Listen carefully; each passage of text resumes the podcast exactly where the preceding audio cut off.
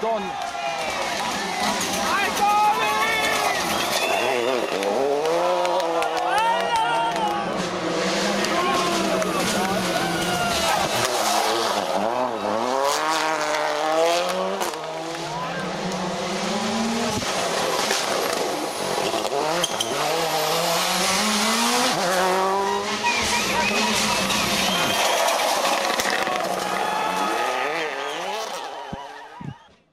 Jamie, you live in the UK. If you had a tarmac rally car and needed somewhere to shake it down, where would you recommend? Well, uh, I'd uh, I'd recommend the uh, the Bont Rally stage uh, owned by Slip and Grip Automotive, Gillian. That's right. Slip and Grip Automotive are a UK-based motorsport event organizer and members club. They host various events throughout the year at a number of locations, including track days, sprints, and tarmac rally testing. They're the sole organisers for the Bont Rally stage in mid Wales, a great tarmac stage providing great prep for crews before tarmac events in the UK or Ireland. To find out more, visit slipandgripautomotive.co.uk. The link is in the description of this episode. And make sure to follow them on Instagram and Facebook. I think you'll agree, they're a great bunch of lads. Jamie, how are you doing this week? Enjoying the sunshine? Uh, I was enjoying the sunshine before it uh, it buggered off at the start of the week. So uh, so yeah, I mean certainly at the last at the weekend was, was grand, mate, absolutely. How about yourself? Yeah, not bad. It it hasn't quite left us yet, so it's uh, it's quite stifling in my bedroom slash recording studio today. Um, but perhaps no hotter than what the crews experience on uh, an Italian World Rally uh, Championship round. done. Yeah, slipped that one in nicely. That was that was um off the cuff as well. I hadn't I hadn't written that in. Don't lie, I can see the post-its falling off behind you. Yeah, yeah, yeah. So this week we have a great show lined up, another in our retrospective series once again, following uh, our limitation of choosing only uh, rounds from our lifetime. This week will be a little different as both our choices are vastly different events, as of course Rally Italy's home has moved to the island of Sardinia since 2004. And though Sardinia has had some great rallies play out there over the years, I think amongst rally fans you would have to look hard for someone who doesn't lust after its former home in San Remo.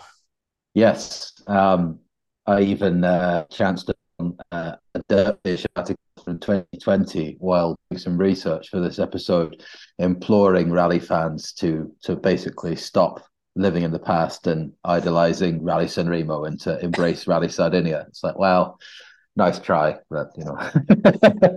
I think there's probably a generation or two of us has to pass before that happens.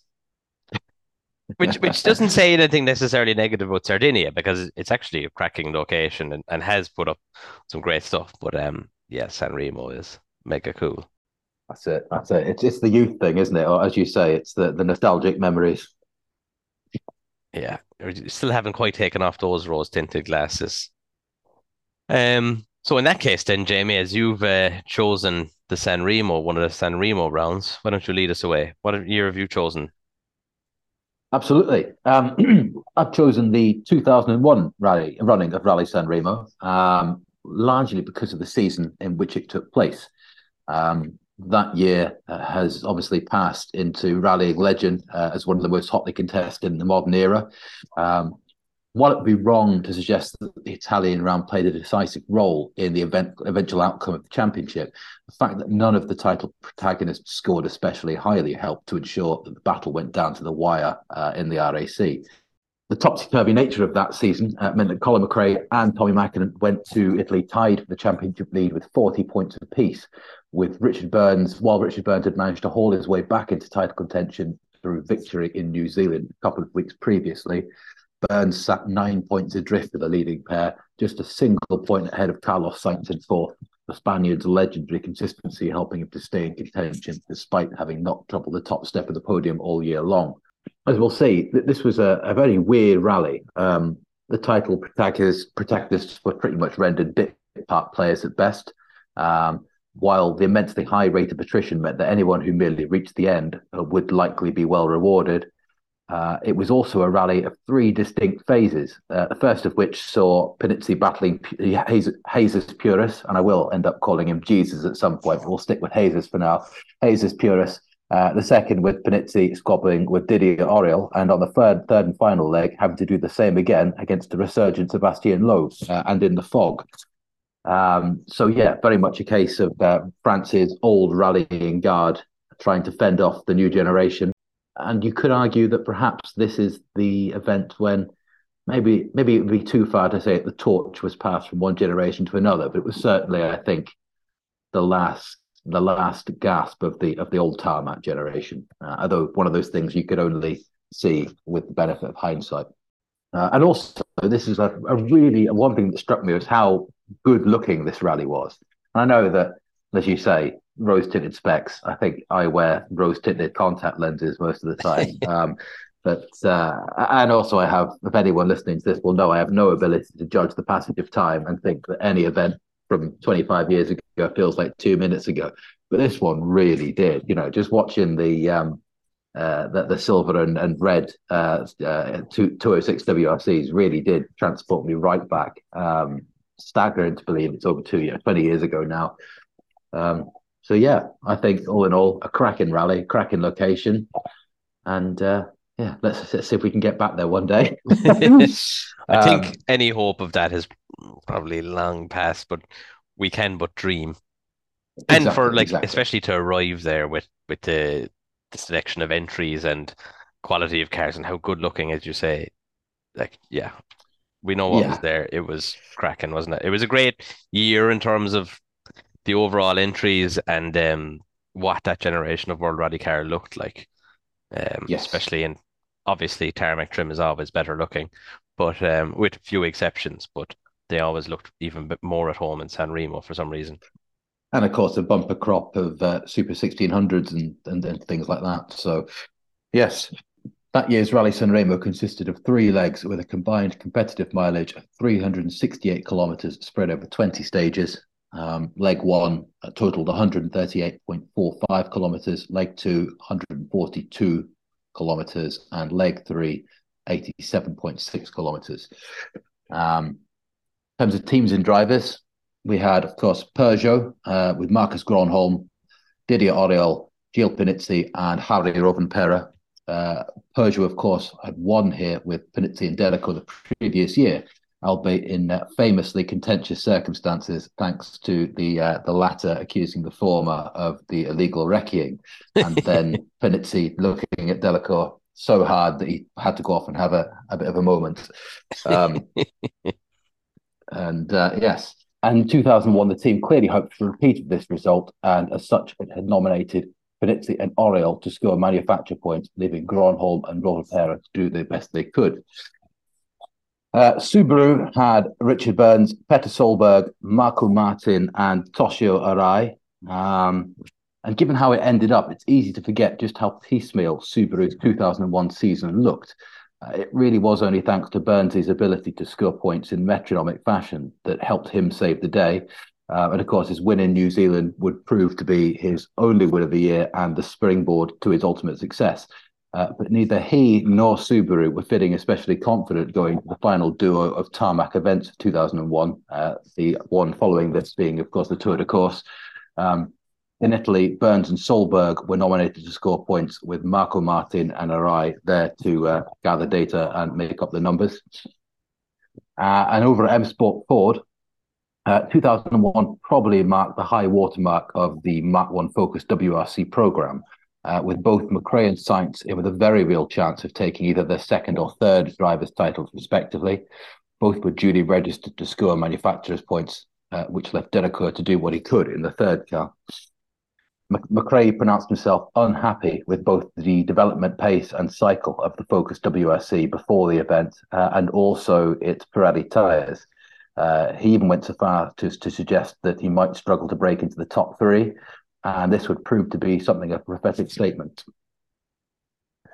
then, of course, Mitsubishi. Uh, this Sanremo marked the debut of uh, Mitsubishi's first ever World Rally car, uh, the Evo WRC. Uh, this effectively, this means that this round, round effectively saw the, the curtain drawn on the Group A era, at least in terms of its OEM involvement. Uh, it also signaled the end of Mitsubishi's all-conquering run of Group A Evo success, And while it couldn't have been known at the time, the end of Mäkinen's time with the rally uh, operation, uh, they had Mäkinen and Loix, obviously. Citroen, uh, the Xsara WRC had shown immense pace earlier on in the year in Spain, yet drivers uh, Bugalski and Jesus Purás were blighted by poor reliability. Nevertheless, nevertheless, the innate speed of the car was plain to see, and Citroen's decision to spend much of the previous year developing the Xsara T4 had been more than vindicated. Uh, the team could, of course, call upon the services of two of the finest seal surface talents of the of the age, with Bugalski and Purás, both of whom had exhibited scorching form in rally in Spain earlier in the year before reliability sidelined them. Rising star and junior WRC star Seb Loeb had been given the third Xsara WRC, but not nominated, nominated to score manufacturer points, uh, which of course uh, would come back to uh, to haunt Citroen. Uh, Hyundai had McRae, and for this event, parachuted in Piero Liatti, you'd assume as a sort of local hero and uh, perceived tarmac specialist, or at least more of a tarmac specialist, and Skoda with the Octavia Evo 2 with uh, Schwarz, Thiry, and Roman Kresta for this event as well. So the best car there, obviously. WRCs. Well, the of best. course, of course. Although, and you know, we, we we know that it wasn't exactly the quickest thing in the world, but it does my God, look at some of the times in this. The poor bugger really is just like completely outclassed by these small, nimble things. You know, you've got McLaren McRae complaining that his Focus WRC is too long and unwieldy. I mean, must have you know, Bruno Thiry peering in from the back saying, "You what, mate?" Although, who who was it said it to us lately that uh, the Octavia is not nearly as big as we make it out to be? Um, someone kind of it was um, uh, Tony Simpson. Tony Tony Simpson, yeah, yeah, yeah, because he did the maths. He reached out, out with some wheelbase lengths on a run. Yeah, yeah. yeah. You, you, can prove anything with facts and, and stats. Where's the fun in that? Print the legend, not the truth. Um, uh, and get ready for some um, butchered Italian pronunciations because you know Next up on the so, on the countries we alienate. Oh dear. Sorry, everyone. Um, so SS1 was uh, called SS1 was called Birodi. Jesus Christ, I'm bad. Um, McRae was first out the blocks, uh, but suffered from the off with understeer uh, and the relative age of the Focus. He could only manage seventh fastest overall, uh, a premonition of how the event would pan out for the Scot. Mäkinen's debut with the Lancer started very badly. Uh, he had a an intermittent yet persistent transmission electrical gremlin, uh, and he was only 11th fastest through the first stage. Not as much as not didn't struggle as much as Burns though, uh, who struggled with the cold Pirellis on his Impreza WRC, went off the road and out of the rally just four kilometers into the first stage. Uh, he said he was taking things relatively easy, but slid wide. Uh, couldn't find any grip in the middle of the corner and went off the road. Sainz uh, said he was happy with the focus development from McRae, could still only manage third fastest, albeit just 0.7 seconds behind Gronholm in second. Armin Schwarz in the Octavia had his efforts in special stage one ruined by an intermittent fault that cut power to the engine. Uh, this ultimately manifested itself uh, as a goosed alternator. Uh, the lead Skoda retired from the rally while traversing between SS1 and SS2. Panizzi uh, uh, was unhappy as well with the, the front end of his, his 206 WRC, but still quickest of all in SS1, 1.6 seconds ahead of teammate Gronholm. Bugalski's rally started poorly. Uh, he lost almost 30 seconds by pirouetting his Xsara near the end of the stage. He knocked two corners off the car in the process, but was able to continue. He ended the first stage marooned down in 28th overall, but set about making up for his mistakes thereafter. Liatti uh, rewarded uh, Hyundai's faith in him by clipping the Armco uh, and then sort of pinballing off the stage and out the rally, uh, presumably much to his employer's chagrin. Uh, so not a great start to the rally for various WRC regulars. Um, three works crews were out of the rally within minutes of the event beginning, or put another another way, within 12 competitive kilometres. Um, so yeah, fairly high rate of attrition from the off. Uh, next stage, SS2, Langan. McRae was still battling with the front end of his focus uh, and struggled to find a rhythm, and with it, a competitive turn of speed. He was 13th fastest through SS2 and plummeted to 13th overall result. Mäkinen and Loix found their respective Evo WRC debuts hampered by the same intermittent differential issues, uh, with the all important rear diff failing to lock in a reliable, predictable manner. They hemorrhaged time as a result. Mäkinen was 17th fastest through SS2. Uh, for his part, Gronholm was fourth fastest, but he said he could have been better had he not suffered from brake fade, uh, which caused him to clip the rear of the 206 on a wall toward the end of the stage. He was very lucky to survive to fight another day. Um, Panizzi complained, complained that the active front anti-roll bar on his car wasn't working as advertised and was thus sapping his confidence. Not that you'd have known from his special stage times. Uh, equally upset was Auriol, who uh, was who was very unhappy about being lumbered with the old five-speed gearbox as opposed to the six-speeder in the cars of his uh, teammates. He was only seventh fastest, but still had held fifth place overall come the end of the stage. Um, as for Jesus Purás, he was fastest of all through SS2, 1.5 seconds ahead of Timo Bugalski and 8.4 seconds ahead of Panizzi in third. He moved into the overall lead as a result.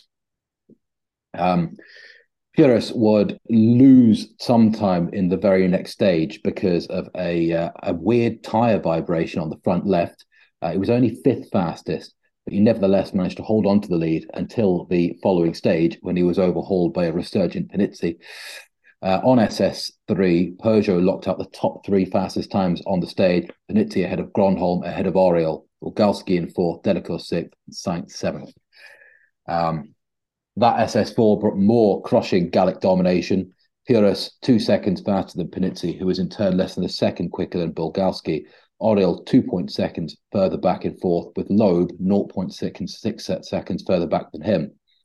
Uh, Sainz, for his part, dropped down the order uh, and was struggling for pace, and not as much as teammate McRae, who was still 13th fastest and only two places ahead of title rival Mäkinen, 16th.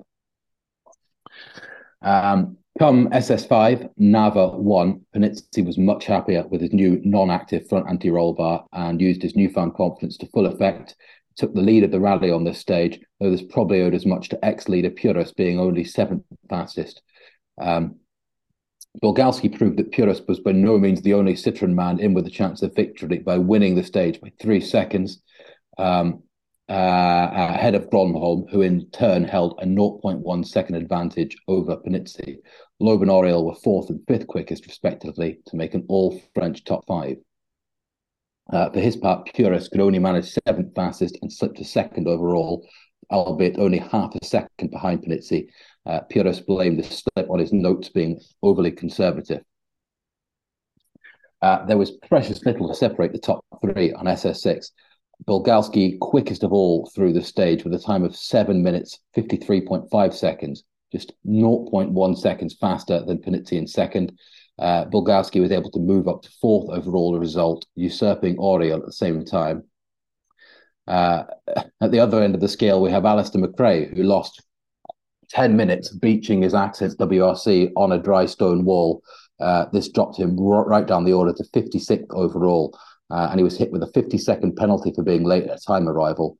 It would prove to be a wretched weekend for the Hyundai team, and McRae would wind up bearing the brunt of the team's poor fortune. SS7. Purás struck, struck back against Panizzi on this stage, dashing through the 25.2 kilometer test to set a time of 16 minutes 41.9 seconds. This ended up being 4.2 seconds better than Bugalski in second, and a full 5.6 seconds better than Panizzi in third. Purás thus wrestled, back control the lead and would extend his advantage to a scant 1.5 seconds for the following stage, the final one of the leg. Gronholm could only manage 10th quick through here, dropped to third, from third to fifth overall as a result. He blamed his lack of pace on poor visibility and an intermittent gearbox issue of his own. Uh, SS8 and the ability of the uh, Xsara drivers to trade fastest times continued, with Bugalski winning the final stage of the opening leg by 5.4 seconds over his teammate Purás, with Panizzi 0.1 seconds back in third Auriol and Loeb set identical times on this stage, 9 minutes 17.1 seconds, which enabled the latter to overhaul Gronholm for fifth place overall. Uh, it lent the uh, the the top of the leaderboard a decidedly Gallic flavour come the end of the opening leg. Purás in the lead with a 1.5 second advantage over Panizzi himself, 14.6 seconds ahead, uh, six seconds ahead of a hard charging Bugalski. Auriol 10.5 seconds further back in fourth, and Loeb 4.8 seconds back from him in fifth.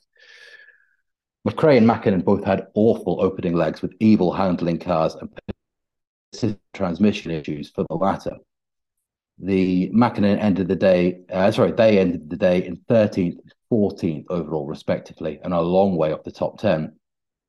Mäkinen placed much of the blame for his lack of pace on the unpredictable nature of his Evo's differentials. He described the issue thusly. It was very strange because nothing like this has happened during testing and everything felt good at shakedown. Basically, the diffs have not been locking, and although things were better this afternoon with front and centre diffs, the rear was still not quite right hopefully the team has sorted the problem and will get a clean run tomorrow. Obviously, it's disappointing, but I'm encouraged that my championship rival have also had problems. Um, so yes, leg two. Purás started the second leg as he ended the first by throwing it all at the wall and emerging fastest through the stage, this time with 1.2 seconds ahead of Panizzi. Uh, for his part, Panizzi was 1.9 seconds ahead of Gronholm in third, with local boy Renato Travaglia fourth fourth quickest overall in his 206 WRC. Uh, in the process, he demoted Delecour in the third works focus uh, to ninth overall. Further down the order, Toshio Arai ripped a wheel off his Impreza and retired, a foreshadow of the carnage that would soon come to pass. Uh, on the very next stage, that'd be the case. Uh, SS10 Molini. This was uh, a bit of a dramatic car breaker. And uh, the first victim was the rally leader, Purás, who ripped a rear wheel off. Uh, he oversteered, clipped the left rear, uh, and was out of the rally on the spot. Although li- if he crashed a little bit harder and a little bit further, he probably would have been down the cliff, and it could have been a far nastier incident. So we live and learn. Spain's loss was France's gain, with Loeb winning the stage 2.5 seconds ahead of Panizzi, who in turn was 3.9 seconds ahead of Delecour.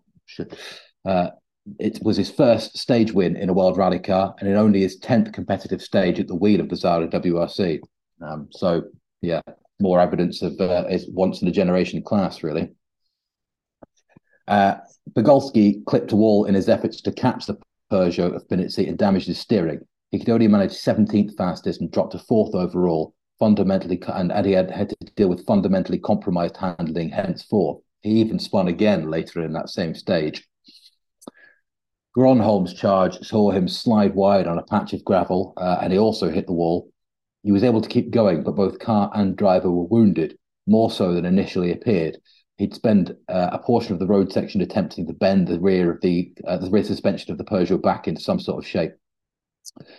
Uh, Sainz and McRae were making steady but not spectacular progress. Sainz was sixth fastest, McRae seventh fastest through SS10 while poor old Mäkinen could only manage 10th fastest overall and uh, well, 10th fastest through the stage and was 12th overall.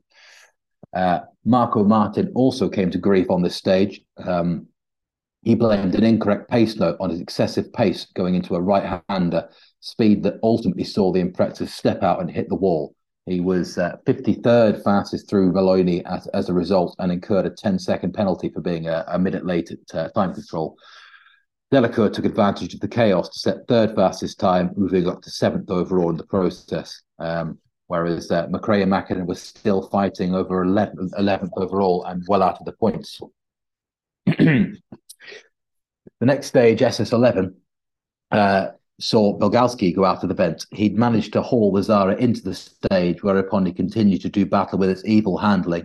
This precipitated another slide into yet another wall, which damaged the car uh, and prompted the fuel system to uh, to give up the ghost. Apparently, an electrical fuel pump issue uh, put him out the rally for good. Auriol seized the chance to set fastest time on the stage, and the process moved past Loeb into second overall, meaning the Battle of France was well and truly on.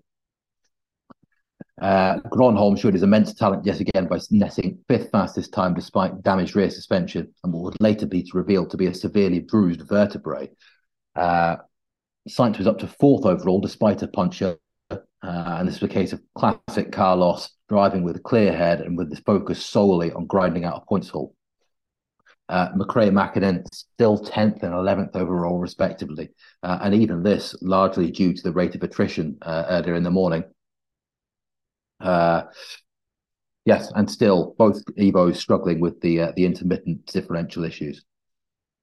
Uh, at service, Panizzi pronounced the big battle between Purás and himself over and seemed confident in a simpler path to victory, given he had a 30 plus second advantage over Loeb. Little did he know that the real battle was only about to begin. Poor old Gronholm had to have uh, intense help from the Peugeot physio, uh, while Subaru worked feverishly to keep Markko Märtin in the rally.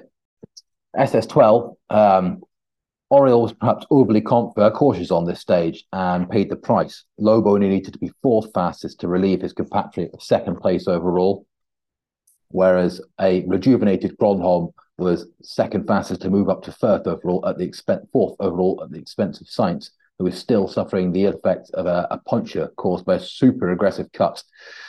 Uh, Solberg set his and Pirelli's first fastest time of the rally and his, and his first on tarmac. Uh, he moved to seventh overall as a result. This was still a very quiet and uneventful rally for the Norwegian. Um, SS13, Napa 2, more Panizzi domination, was quickest by 1.4 seconds ahead of Gronholm and thus seemed to be sitting pretty with a near 40 second advantage over Loeb, who was himself 2.7 seconds ahead of Auriol. Uh, this meant that Titanic squabble for second was uh, was in full swing. Uh, Auriol set fastest time from Travaglia and the very next stage. Uh, he won SS14 by 0.2 seconds, enough for him to move into second place at Loeb's expense, and with still less than a second in it. Um, Gronholm was still showing impressive resilience with fifth fastest time to hold on to fourth overall. McRae, Sainz, and Mäkinen finally showing some a decent turn of speed, sixth, seventh, and eighth fastest in SS14, respectively. SS15 was Molini 2, uh, Loeb was fastest by a full 7.7 seconds to retake second from Auriol uh, decisively. Uh, it was a position, position he'd hold until the end of the day. And again, more ample evidence of his class and that he really was a once in a generation talent. The final stage of the second leg was Perinaldo 2, uh, and Panizzi was 1.1 seconds quickest on the final stage of the day to end the leg with a 34.5 second advantage over Loeb, who in turn was 7.3 seconds ahead of, Gron, of, of, of Auriol. Gronholm was a distant fourth, almost a minute, half a minute further back. Despite being only 10th fastest here, Delecour managed to take seventh from Solberg, uh, albeit this being helped by the fact the Norwegian clouted a curb and had to crab towards the end of the stage and then the uh, the road section to get back to service, which was pretty bad, not as bad as poor old Alister McRae, who lost the brakes completely towards the end of SS16, had to limp to the end of the rally and then set about trying to bleed the brake to set to uh, restore some braking and stopping ability, but no dice. The final accent without the rally, um, and Alister was was left to uh, count his blessings or lick his wounds in in the middle of a town centre somewhere. um, his uh, his brother uh, Colin was eighth fastest through SS16. They're still only tenth overall while poor old Mäkinen was just 12th fastest and marooned down 11th. Leg three, the final rally, the final leg of the rally brought storm clouds over San Sanremo and a pitch black early AM start. It's a tricky tyre choice as well, uh, as uh, as though it was sodden at the top of the mountains. It was there was clear evidence of it drying out on the the far side. So a bit of a, a sort of Monty uh, type conundrum for the teams to battle and deal with. Loeb admitted to having never driven the Xsara WRC in the wet, uh, WRC in the wet, while Auriol counted that as Loeb was from northern France, he should have no problem de- dealing with wet weather and driving in the fog. um, so SS17, San Romolo won. Uh, Loeb was fastest by 1.5 seconds, again over local man Travaglia, with Auriol and Panizzi only third and fourth quickest, respectively, meaning the battle was that for the lead was well and truly on. Uh, Travaglia's speed meant that he took fourth overall from Sainz, Sainz temporarily, uh, while Gronholm's power steering failed and he struggled throughout the stage. He was only 18th fastest and dropped to sixth overall, uh, sixth overall as a result. Um, Mäkinen fifth fastest overall in this stage, so finally beginning to make some progress, albeit too little, too late in terms of uh, a, real decent points haul. Um, the weather really closed in for SS18. The uh, Col d'Ortier, uh, filthy weather, overcast, rain and fog at the upper reaches of the mountains, but again, a dry line forming towards the end on the far side. Um, Auriol struggled in the fog and lost 17 seconds on this stage. He fell 23 seconds behind Loeb and lost any real hope of battling for second. Gronholm Port continued to battle with his power, steer, power steering or lack thereof, was only 25th fastest, down to seventh overall in place of Delecour in sixth. Um, Sainz chose his tyres wisely uh, and drove like a pro to set fastest time, 0.6 seconds ahead of Panizzi, uh, which again put Travaglia down to fifth overall. Uh, Markko Märtin powered through the fog to set third fastest time on the SS18, 0.4 seconds behind Panizzi, one seconds behind Sainz. Uh, and so the penultimate stage of the rally, San Romolo 2, more wet weather, more overcast skies. Um, most teams chose intermediates for the final two stages. In this stage, Loeb was 0.5 seconds faster than Sainz to win the stage, but a full 21 seconds quicker than Panizzi in sixth, cutting the latter's lead to a mere 11.8 seconds with one stage to go. Uh, Gronholm was third fastest, now with the functioning power steering. McRae, seventh fastest and getting quicker, moved into ninth overall with help from the high attrition uh, whereas Mäkinen went wide and slapped a wheel against a wall, bringing the uh, Evo WRC's uh, debut to a merciful conclusion. And one would assume that uh, Mäkinen wasn't too unhappy to be uh, done with that particular rally in that particular car. Um, not to be outdone, Markko Märtin had a big accident, and it's one that I'm surprised we don't we don't discuss more. I mean, probably because it was it, well probably because it came on, off the back of quite an eventful rally, uh, and thankfully it didn't cause either him nor Beef Park any harm. Um, Aqua, the Impreza aquaplaned into a junction, flipped on its roof, and travelled full 50 metres on its roof down the stage. Uh, and apparently, the incident was repeated by at least three other cars that same stage. Um, both he and Beef Park. Yeah, yeah. It, the car looks properly, properly minced. Um, but yes, Impreza well out the rally there and then. Uh, and then the final stage, SS20, uh, more foul, sodden weather with a dry line on the far side of the mountain.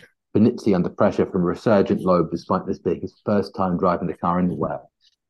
Um, both Loeb and Panizzi were slower than they had been early in the rally, perhaps understandably. Um, Loeb was ninth fastest, and the latter, uh, Panizzi, tenth fastest. This was not enough to give Loeb the win, Panizzi won the rally by 11.4 seconds. Um, his second victory here in succession, meaning the old guard had held the line for now. Delecour won the stage by throwing caution to the wind, 0.54 seconds ahead of Colin McRae, both helped by Pirelli, Pirelli's wet weather performance. Um, McRae's pace meant he took eighth overall from Solberg on the final stage, thus making it marking a decidedly fat, flat and unremarkable drive from Solberg. Um, Simon Jean Joseph was third fastest in a 206 WRC, 0.1 seconds ahead of Bruno Thiry in an Octavia WRC Evo 2. Um, and so, yes, this was a case of outright French domination. French drivers, teams, tyres, and cars occupied the top three Panizzi, Loeb, Auriol, followed by Sainz, Travaglia, Delecour, Gronholm, McRae, Solberg, and Simon Jean Joseph.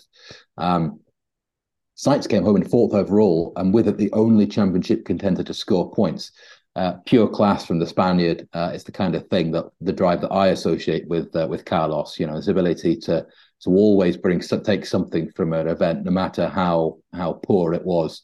Um, Grind it out.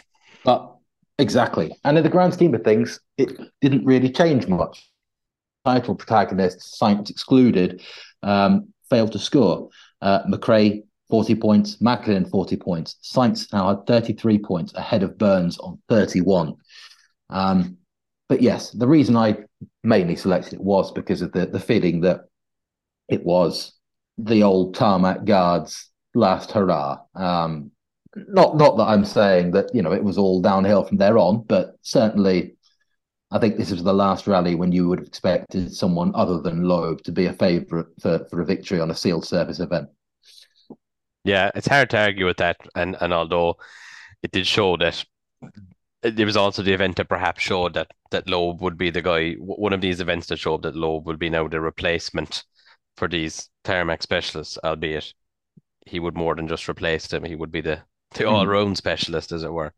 Um, and then exactly. compounded again by, as you said, the main title kind of contenders and protagonists basically equalizing themselves by being nowhere, and like the you know the heavyweights of the nineties other than Sainz, admittedly grinding out his yeah. result, but but a lot of that due to attrition as well. I mean, if you take the the attritional yeah. results out of it, that puts Sainz out of the points almost, I guess, um, or or close to close to being out of the points, and then you have, yeah, the the early Evo WRC, you know, starting where they meant to go on by being dreadful. Um, Did and, look great though. Not that that matters. Um, yes, um, yeah, it does matter I, I to an extent, but you know, no, but even to the point where though no one really like people still lost after some good-looking shit rally cars. I don't think anyone lusts after a Step One Evo WRC. Somebody no, must uh, letters in the post, but um, answers on a postcard. But um, yeah, I, I, think what appealed was just the fact that Panizzi, you know, here's me waxing lyrical about how it was Loeb Loeb's coming to prominence, but Panizzi basically besting all comers and fending off first Jesus Purás, then Auriol, then Loeb, the final bit in the in in the fog. I mean, I think that perhaps given another stage or two, Loeb would have overhauled him because in the penultimate stage he took, what did I say, you know, given or take 20 seconds off off his lead or whatever. Um, you know, uh, I think had he had a little bit longer, then this would have been uh, his his first WRC, well, his first World Rally Car WRC victory. Um, yeah. Yeah, pretty good. I must going and watch that because it's it sounds like pure carnage. I'd forgotten most of it just just with the sheer volume of of happenings yeah. going on. Yeah. SS10, Molini one. Seriously, everyone's out on that. oh, to go back to San Remo. Well, you're not. You're going to go forward to Sardinia. Yes. and and with that great segue, um, yes, so Rally Italy, of course, has been one of the founding rounds of the calendar since 1973. Uh, the event, as as mentioned, has taken place on the island of Sardinia since 2004, when it was first won by Petter Solberg. I've chosen the 2008 event as my choice this week, when the island plays host to round six of the 15 rallies on the WRC calendar that year. Based in the eastern coast town of Olbia, 57 crews will contest the event on 17 sandy stages over 344 competitive stage kilometres. Junior WRC crews would fight it out alongside the top flight WRC entries. Um, PWRC and JWRC were splitting the 2008 season, though both would be present uh, for Finland as the support categories. Leading those entries uh, were Citroen Total World Rally Team, this was a time in the World Championship when manufacturers could only field two cars, not just two point scoring cars, but just two cars per event. Sebastian Loeb was their, their team leader with Dani Sordo on the other C4, which had replaced a very successful Xsara at the start of the 2007 season. C4, which of course would go on to win 36 times between 2007 and 2010, along with 86 podiums the BP Ford Abu Dhabi World Rally Team, say it three times fast, but brought the Focus WRC 2007 to the table with Mikko Hirvonen and Jari Matti Latvala, the team's driver pairing.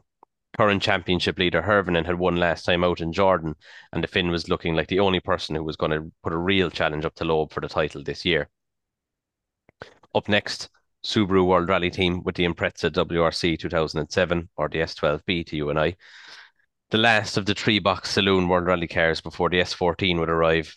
Much upgraded from the earlier car, but not without its flaws, still remains one of my all time favourite rally cars, having had a lot of exposure to S12s over the years on Irish stages.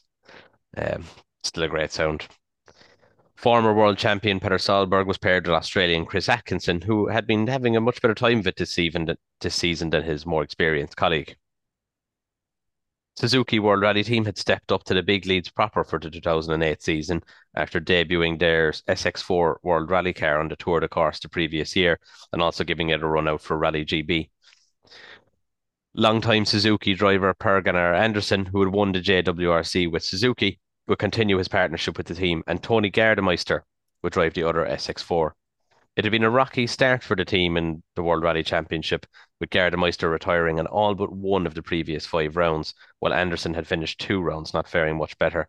Both cars marred by reliability issues and head gasket problems, um, notably. M Sport are running basically most of the cars in this event because this is the time where they also had the Stobart Ford uh, or the VK Stobart Ford team. Uh, they had two cars with Gigi Galli and Matthew Wilson at the wheel. Both had the exact same equipment as the the senior team, as it were, uh, 07 spec Focus World Rally cars. Uh, also being run by M Sport were the Munchi's Ford team with Argentinian Federico Villagra paired with Henning Solberg, who had stepped in for another driver for this event. Down in the JWRC field, a certain Sebastian Ogier was out in the Equipe de France uh, C2, along with some other familiar names like Martin Prokop, who would, would also be a staple in the World Championship in a kind of private basis throughout the years. Sebastian Loeb, boasting his best haircut to date, had crashed on the road section in Jordan uh, last time out, allowing Hirvonen into the lead of the championship. He'd also crashed out in Sardinia the year before and needed a good performance here and couldn't afford to go off on these narrow mountain roads where there was little margin for error. Hirvonen stated prior to the event he didn't mind opening the road and doing the sweeping with the new Pirelli Scorpion tyre and seemed pretty confident going in. Do you remember that Jordan incident, Jamie? Do you remember what happened on that? with the Loeb crash? I don't know, no. Yeah, so he had a 34 second lead, um, and then he had a head on collision with another C4 World Rally car driven by a privateer uh, lad from Zimbabwe. The stage start and the stage exit, exit were both coming up on the same road. So as Loeb was heading off the stage, this guy was coming up to the stage start, and they had the both cars rallies were ended with the, with the size of the impact. Uh, really one bizarre those, incident. One of those fluke things that only rallying can can can drop up. Yeah. Yeah, you should never really end up in a head-on collision with another rally car, uh, no. regardless of whether it's the road section or not. All servicing for the event would take place in the town of Olbia. Uh, Friday and Saturday would consist of six stages each, while Sunday would have five, with a total of just under 345 competitive stage kilometers featuring some of the longest stages on the calendar, with one of the Friday stages, or rather two of them, uh, Crastazza being just shy of 34 kilometres. Mikko Hirvonen led the cars out on a sunny Friday morning, but it was his teammate Jari-Matti Latvala who set the early pace, running fourth on the road, going quickest by seven seconds ahead of Citroen's Dani Sordo. Hirvonen claimed at stage end he had to be very cautious as it was so slippy he'd struggle to keep the car on the road. He finished 16 seconds slower than Latvala so maybe opening the road in the new Pirelli is not quite as ideal as he thought it might have been. Loeb competed stage one, eight seconds up on the Finn. Gigi Galli was third quickest, about half a second quicker than Loeb, and 0.4 seconds off Sordo. Young teenager Andreas Mikkelsen was fifth fastest in an older Focus, Stage two took place on the longest stage of the event, the aforementioned Crastazza, 33.96 kilometers of challenging, twisting mountain roads, including an early flat out jump in the heat of the Mediterranean sun. And this is where Frenchman Loeb pounced, completing the stage 18.2 seconds faster than teammate Sordo, who was second fastest. Rally leader Latvala clouted a bank during a rather big moment, picking up a rear puncture and losing his front bumper, dropping him to 14th overall over a minute and a half off the lead now, with both C4s now in the top two places. Mikko Hirvonen had a better time than his teammate, but was still 20 seconds off the pace of Loeb while sweeping the road, though he finished the stage sitting third overall, with Australian Chris Atkinson fourth and Petter Solberg rounding out the top five now that Gigi Galli had also picked up a rear puncture, costing him around a minute on this stage, slipping down to 10th overall. Loeb claims two stage wins on the bounce, pipping a determined Latvala by 4.4 seconds, while Galli also on a push after his own puncture was third fastest. And so as the cars made their way back to the first service, it was Loeb leading by a substantial 22 and a half seconds over Sordo, followed by Hirvonen 38 seconds back, and while the two Subarus rounded out the top five.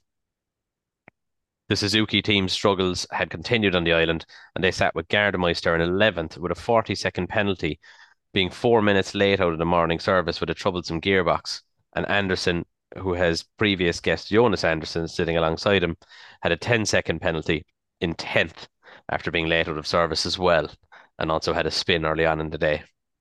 18 year old Andreas Mikkelsen, after being quick out of the blocks, put the car off on stage two, having a heavy roll and reti- retire from the event. Leader Loeb said in service he was pushing hard, but uh, he also slipped in the usual, but the feeling was good.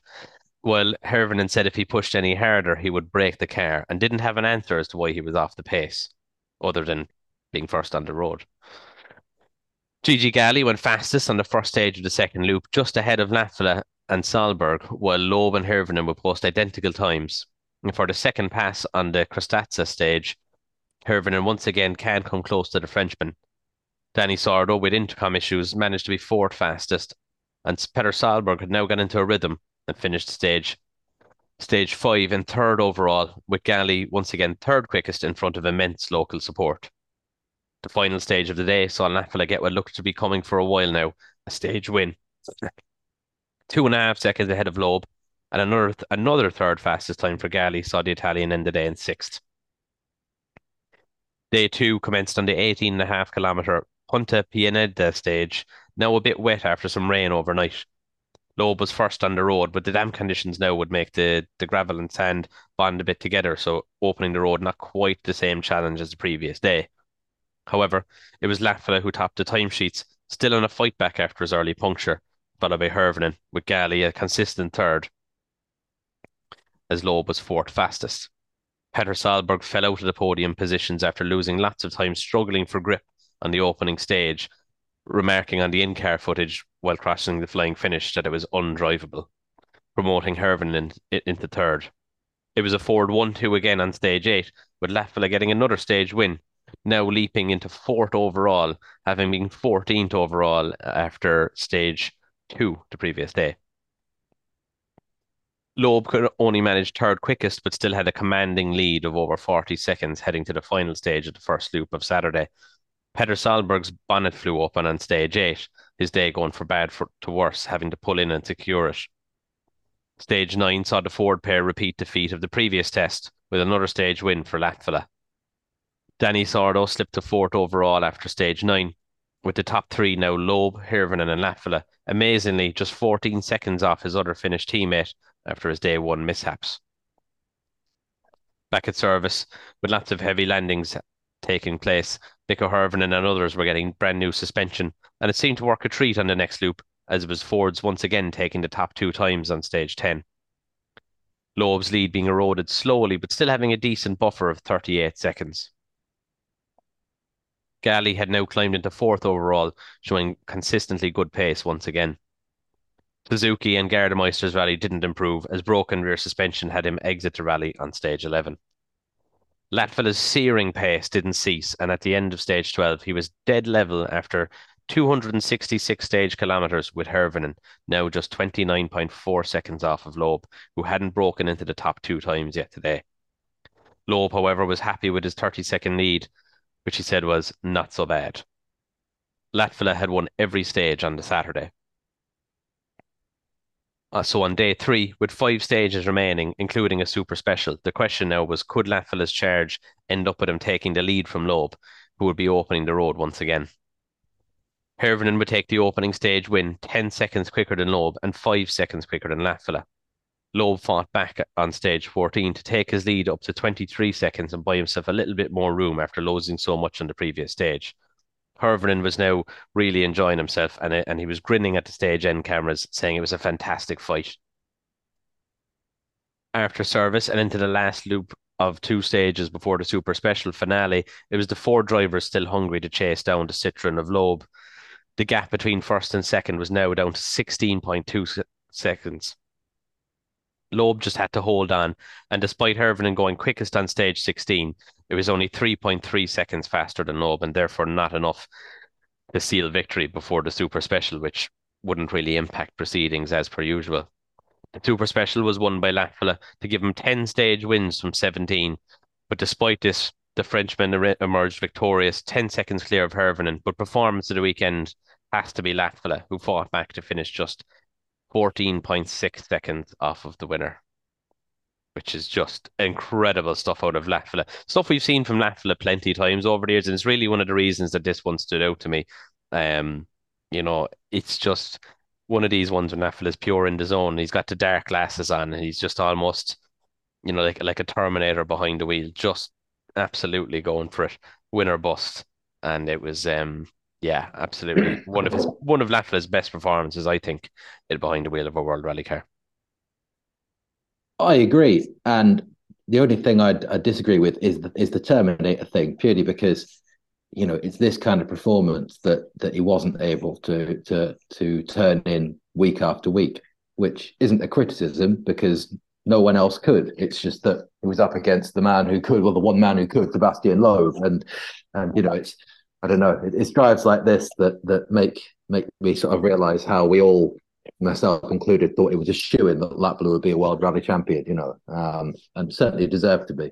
Yeah, and you make a fair point because there's a few of these Latvala performances over the years, but that's quite the thing, isn't it? That there's just these ones that stand out, whereas there should be, if not not performances like this, but just ones that are just good enough rather than mm-hmm. really stand out and it would have delivered him a championship, be it at this time or later when he had the, the polo under him as well up against Ogier. Um, no doubt, you know, like Hirvonen ruining the fact that there was these Sebastians around uh, yeah. to to upset his title hopes, you know, because I mean, both of those guys, if you remove, you know, it's always one of these things, but if you remove either Sebastian from the equation, both Hirvonen and, and Latvala are world champions probably a couple of times over, right? Oh, absolutely. Oh, absolutely. No question about it. Yeah. Um, so, so that's see uh, old Gigi Galli. Oh, sorry, go on. Yeah, no, no, go on. I was just going to say, good to see, uh, you know, or, or being reminded of Gigi Galli's uh, scintillating performances. I mean, you know, he was always a highlight of uh, watching any WRC round back in the day. Yeah, always put on a good show, did Galli. Um, probably capable of doing a bit more than he ever ended up doing, but was always a reliable entertainer. And certainly in front of the local crowds, he always seemed to um, pull out something extra special. Oh yeah, yeah. So good yeah, yeah, it was a good one. I, I, do quite like Sardinia, despite obviously lusting for San Remo. Um, Sardinia has always proved pretty decent to watch in my memory, um, and I'm looking forward to watching it this weekend. To be honest. Mm-hmm. Same here. So yeah, that that brings us to another to the end of another retrospective. Um, so this week, Rally Italy. Um, we hope you're you're enjoying listening to these. Um, there'll be more to come throughout the year. We have an interview-based episode coming up next, um, and we will continue our revisiting of past events as the season continues.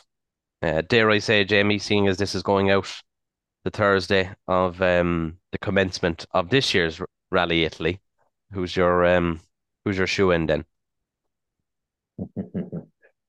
uh I mean, head says Rovanperä.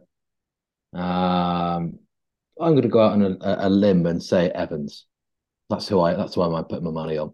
Well, you know, this time last year it was very easy to say Rovanperä for anything. No, okay, despite like his performance last time out was last time out, yeah, yeah, superb. Um, but you know he hasn't been not to say that he isn't a pair of last year, but it doesn't look like the guarantee that you just go pick him for every round at this point. Exactly. Now, I think if he decides to turn it on, he will. But also, Sardinia is still a relatively attritional. Get, it depends whether we get the Rovanperä from last time out or not, doesn't it? That's it. That's the thing. Um, He's too distracted thinking of all his drifting crack. Um, they need to get beat that out of him. oh dear. How about you? Yeah, I actually I actually think your show of Evans isn't bad. Um, I mean, although I think Tanak is starting to get a grips with the Puma now, it's still not the it's still not the quick car or the quickest of the three. Um, but it's one of these ones that his road position will be relatively favourable. Um, and it's it's one of these things that Tanak is capable of kind of grinding out a result where he kind of shouldn't. So mm-hmm. we'll see. Should be a good event. Yeah, I reckon so. Reckon so. So we'll bring this one to a close. And with that, it's thanks very much for listening from myself. And thank you very much from myself too. I will see you again in a couple of weeks. Thanks for listening to Rally DNA and goodbye.